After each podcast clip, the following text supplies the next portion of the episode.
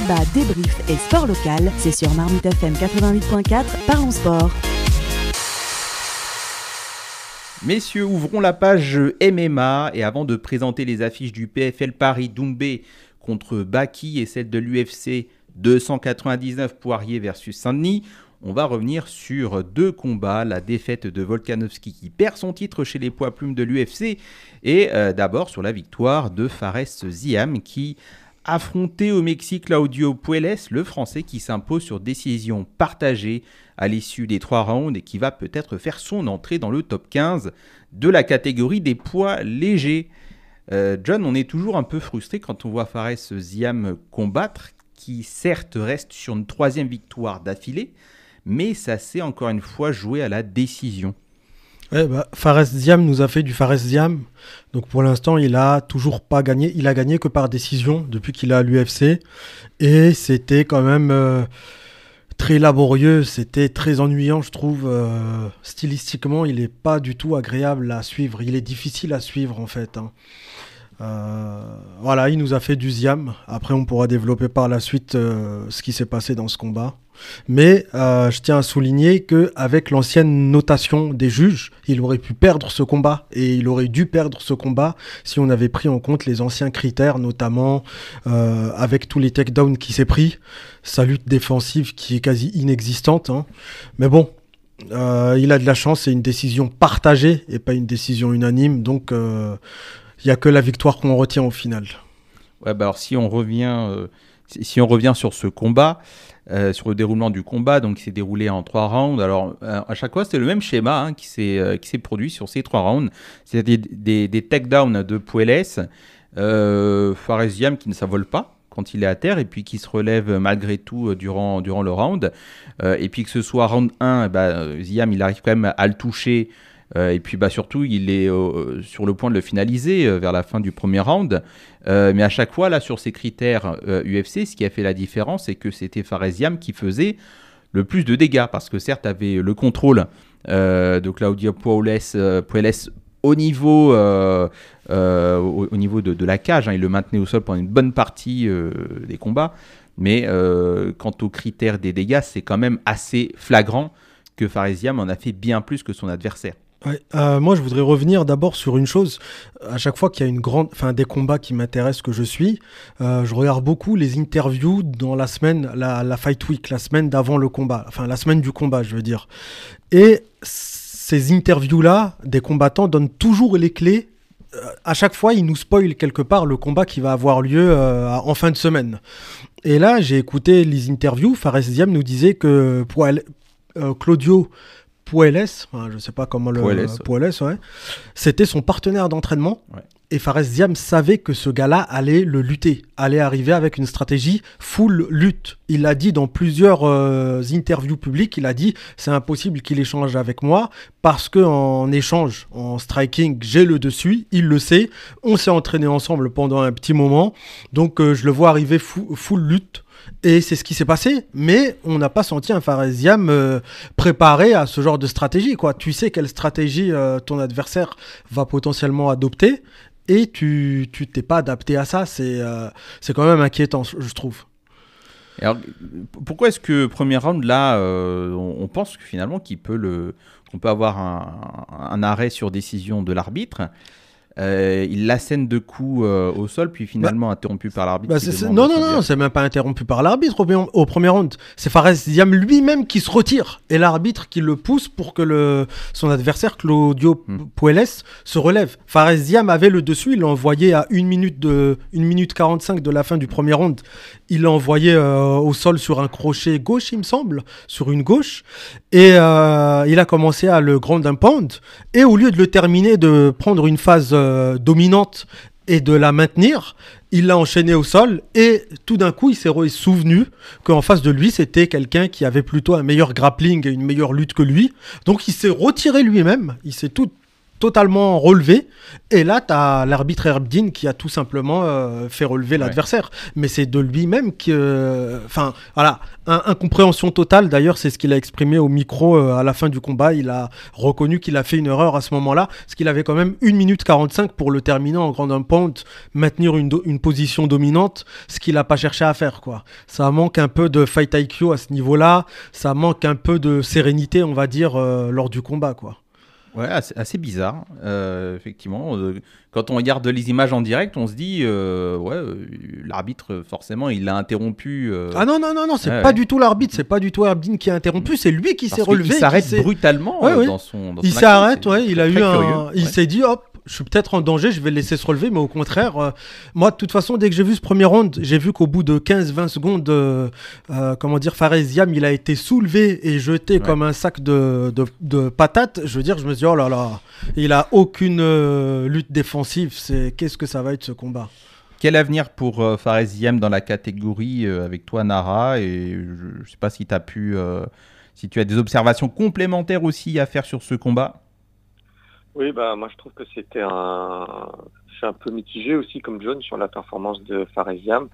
Euh, moi je suis très content qu'il ait, ait gagné ce combat. Euh, maintenant sa prestation, en fait, euh, il y a des points positifs et des points négatifs. Le gros point négatif, c'est que moi je m'attendais à, ce qu'il ait effectivement un- une défense anti-takedown qui soit beaucoup plus beaucoup plus imperméable. Alors là, il a encaissé quand même beaucoup de beaucoup de takedown. 7 Euh, Au total. 7, d'accord. Et euh, Ouais. par contre, le gros point positif qu'on peut retenir quand même, là où euh, on l'attendait pas forcément, euh, c'est que au sol, euh, en, disons, en grappling défensif au sol, euh, il est bon.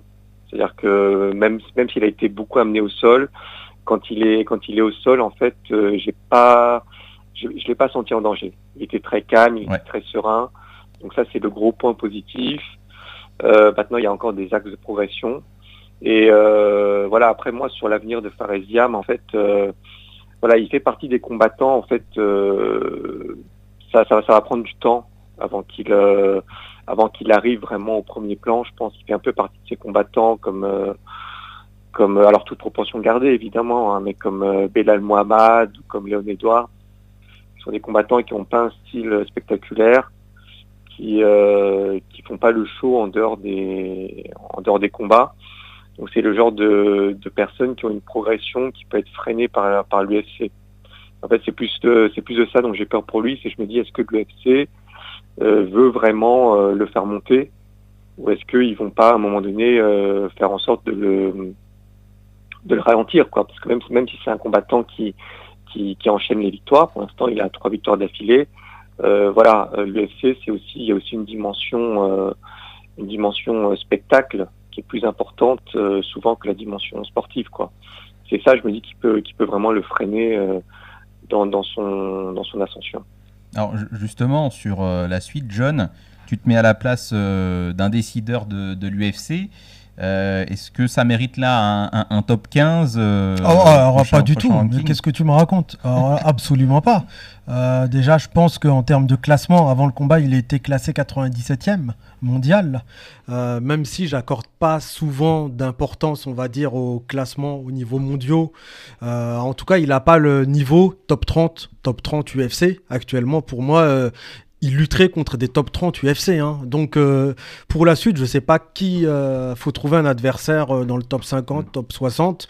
Mais si j'étais, euh, si je me mettais à la place des matchmakers de l'UFC, euh, bon bah je le conserverais en carte préliminaire comme hier soir au final, hein, parce qu'il a combattu en carte préliminaire. Il est même pas, il apparaît même pas dans la carte principale, sauf éventuellement il pourrait apparaître dans la carte principale d'un UFC en France. Mais euh, non, c'est quand même, euh, c'est pas, c'est pas terrible, hein, c'est pas terrible. On rappelle que la catégorie des, des lightweight est la catégorie la plus relevée. hein. Exactement, c'est la catégorie de Benoît Saint-Denis, de Makachev, d'Olivera. euh, Enfin, même le top 10, c'est que des tueurs. Le top 15, euh, c'est compliqué. Je sais pas. Ouais. Je Non, sais pas les- qui, les- face à qui le mettre, hein, mais en tout cas, euh, euh, surtout face à quelqu'un qui est aussi bien classé que lui, enfin à peu près, pas face à un top 30, sinon ce serait un massacre, hein. sinon mm. ce serait une fin de carrière. quoi. Non, je dis ça parce que les commentateurs euh, hier de, de, RMC le plaçaient éventuellement dans un top 10. Hein, donc, euh, ah, mais les commentateurs UFC, ils s'emballent trop. Par... Parfois, en fait, ils s'emballent trop, je les comprends pas trop en vrai. Hein. Bon, passons. Euh, on, va revenir, messieurs, maintenant sur euh, le combat qui a eu lieu la semaine euh, précédente.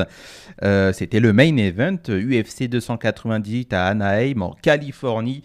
Alex Volkanovski défendait son titre des poids plumes face à Ilya Topuria. Et coup de tonnerre, puisque nous avons un nouveau champion de la catégorie, Topuria, mais KO Volkanovski à 1 minute 30 de la fin du second round. Euh, Nara, j'ai envie de te poser directement à toi euh, la question. Euh, Nara, qu'est-ce qui a fait la différence sur ce, sur ce combat et sur cette défaite qu'on n'attendait pas du tout, et encore moins avec cette manière? Oui, bah en fait, avant le combat, en fait, le, pronostic, pour moi, il était difficile à poser parce que tu avais des statistiques qui étaient, qui étaient contradictoires. C'est-à-dire qu'en fait, d'un côté, tu as Volkanovski qui est un combattant qui est invaincu de toute sa carrière professionnelle dans la catégorie des featherweight. Et de l'autre côté, tu avais une autre statistique qui disait qu'en fait, euh, aucun combattant dans les petites catégories, en fait, euh, à partir de 35 ans, euh, n'arrive à remporter un combat pour le titre, que ce soit en défense de son titre ou alors en, tant que contender. Et moi, je me disais, en fait, s'il y a un combattant qui peut, qui peut vaincre Volkanovski pour la première fois en featherweight, c'est Topuria parce que Topuria, ça fait un certain temps que je le suis. Je trouve qu'on l'a pas mal manqué de respect euh, depuis, depuis un certain temps. On, ne l'a pas respecté à la mesure de ce qu'il montrait. Moi, je trouvais que c'était un combattant prodigieux. Je me disais que voilà, euh, un jour, il sera champion de la catégorie. Alors, je savais pas si c'était maintenant euh, en battant Volkanovski ou si ce serait ultérieurement dans un combat revanche contre Volkanovski, ou alors encore plus ultérieurement quand Volkanovski aurait vraiment décliné. Euh, et de l'autre côté, je me disais aussi que s'il y a un combattant qui peut euh, réaliser quelque chose d'inédit, c'est-à-dire euh, remporter une défense de titre à 35 ans, c'est Volkanovski. Fait que Volkanovski, ce qui fait que Volkanovski, enfin, que, les fans de MMA l'adorent, hein, c'est qu'il y a, ce côté magique en fait chez Volkanovski. Il fait des choses en fait, voilà, personne pense qu'on peut les faire et lui il le fait en fait. Mais là, là, je pense que sans, rien enlever au mérite de Topuria, je pense que bah voilà, il y a l'âge tout simplement, à hein, 35 ans, c'est c'est le moment euh, où les combattants déclinent vraiment. Et, euh, et voilà, et de l'autre côté, bah, il y a un Topuria qui était euh, qui était vraiment qui est un prodige quoi, hein, qui va et qui peut régner pour moi longtemps sur la catégorie quoi. Donc en gros, c'est ça c'est ça mon ressenti. un peu de tristesse aussi parce que Volkanovski c'était le dernier champion dominant de sa catégorie. Donc euh, maintenant qu'il est tombé, euh, c'est quand même une page, une page qui se tourne. Hein, et, on, se fait vieux un petit peu. On se fait vieux parce que bah, parce qu'on a quand même l'âge de Volkanovski, quoi. Donc là, on se dit que maintenant, euh, c'est fini, quoi. Alors, tu, dis une page se tourne, mais Volka a quand même demandé un combat revanche dans la foulée. Ouais, il a, demandé un combat revanche. Après, moi, je, comment dire, autant je pouvais être partagé sur le, comment dire, avant le premier combat. Autant dans un combat revanche, euh, je vais donner Topuria assez largement favori. Hein. C'est-à-dire que la Volkanovski ressort de deux gros chaos. Euh, il sort d'une défaite, euh, donc psychologiquement, il va falloir surmonter, surmonter tout ça. Il y a l'âge qui avance de plus en plus. Et je suis, même si j'adore Volkanovski, qui fait partie de mes combattants préférés, je suis moins, je suis moins hypé pour le pour le second combat, pour le combat revanche. Euh, par contre, on en parlera peut-être plus tard, mais moi je suis beaucoup plus hypé par, euh, par un Topuria euh, versus Max Holloway. Ok, John, la présence de Mark Zuckerberg dans le coin de, de Volkanovski n'a pas pu faire la différence. Effectivement. Mais bon, euh, faut reconnaître, faut saluer, on va dire, la prestation de Topuria. Hein. Il a fait une très grande performance. Là, c'était le Topuria des grands soirs, j'ai envie de dire. En plus, il est très jeune. Il me semble qu'il a 27 ans. Donc euh, il a encore de belles années devant lui. Il peut très bien être un champion dominant. Ça, il n'y a que l'avenir qui nous le dira. Euh, ses frappes étaient très lourdes. On sentait que euh, à tout moment, Euh, en fait, on sentait qu'il était sur la retenue euh, lors de ce combat-là, enfin qu'il était sur la retenue parce que c'était un combat qui allait se faire en 5 rounds, hein. mais que euh, dès qu'il décidait de, démarrer, on va dire, on sentait quand même qu'il y avait une différence de puissance entre lui et Volkanovski et qu'il pouvait le déborder à tout moment. mais et ça s'est fait. Au final, il a réussi à, enfin, il l'a fait quoi, il a réussi à le connecter et à le mettre KO. Ouais, c'est une page qui se tourne. Il a fait son cycle, je pense, Volkanovski. Donc, euh, euh, comment dire Il a combattu trois mois après son dernier KO contre Makachev. Je sais pas si c'était pas un peu trop rapide. Il y en a beaucoup qui, peuvent souligner cet argument-là. Il vaut, ce qu'il vaut. Euh, contrairement à Dustin Poirier, on va le voir après, qui va affronter un BSD sept mois après son KO contre Gaedge. Donc euh, moi j'aurais été partisan qu'il revienne un peu plus tard. Il, est, il veut à tout prix être actif. Euh, voilà, c'est ah, les risques du métier. quoi. Enfin, surtout qu'il a aussi des, des problèmes, dit-il, de dépression quand il ne combat pas.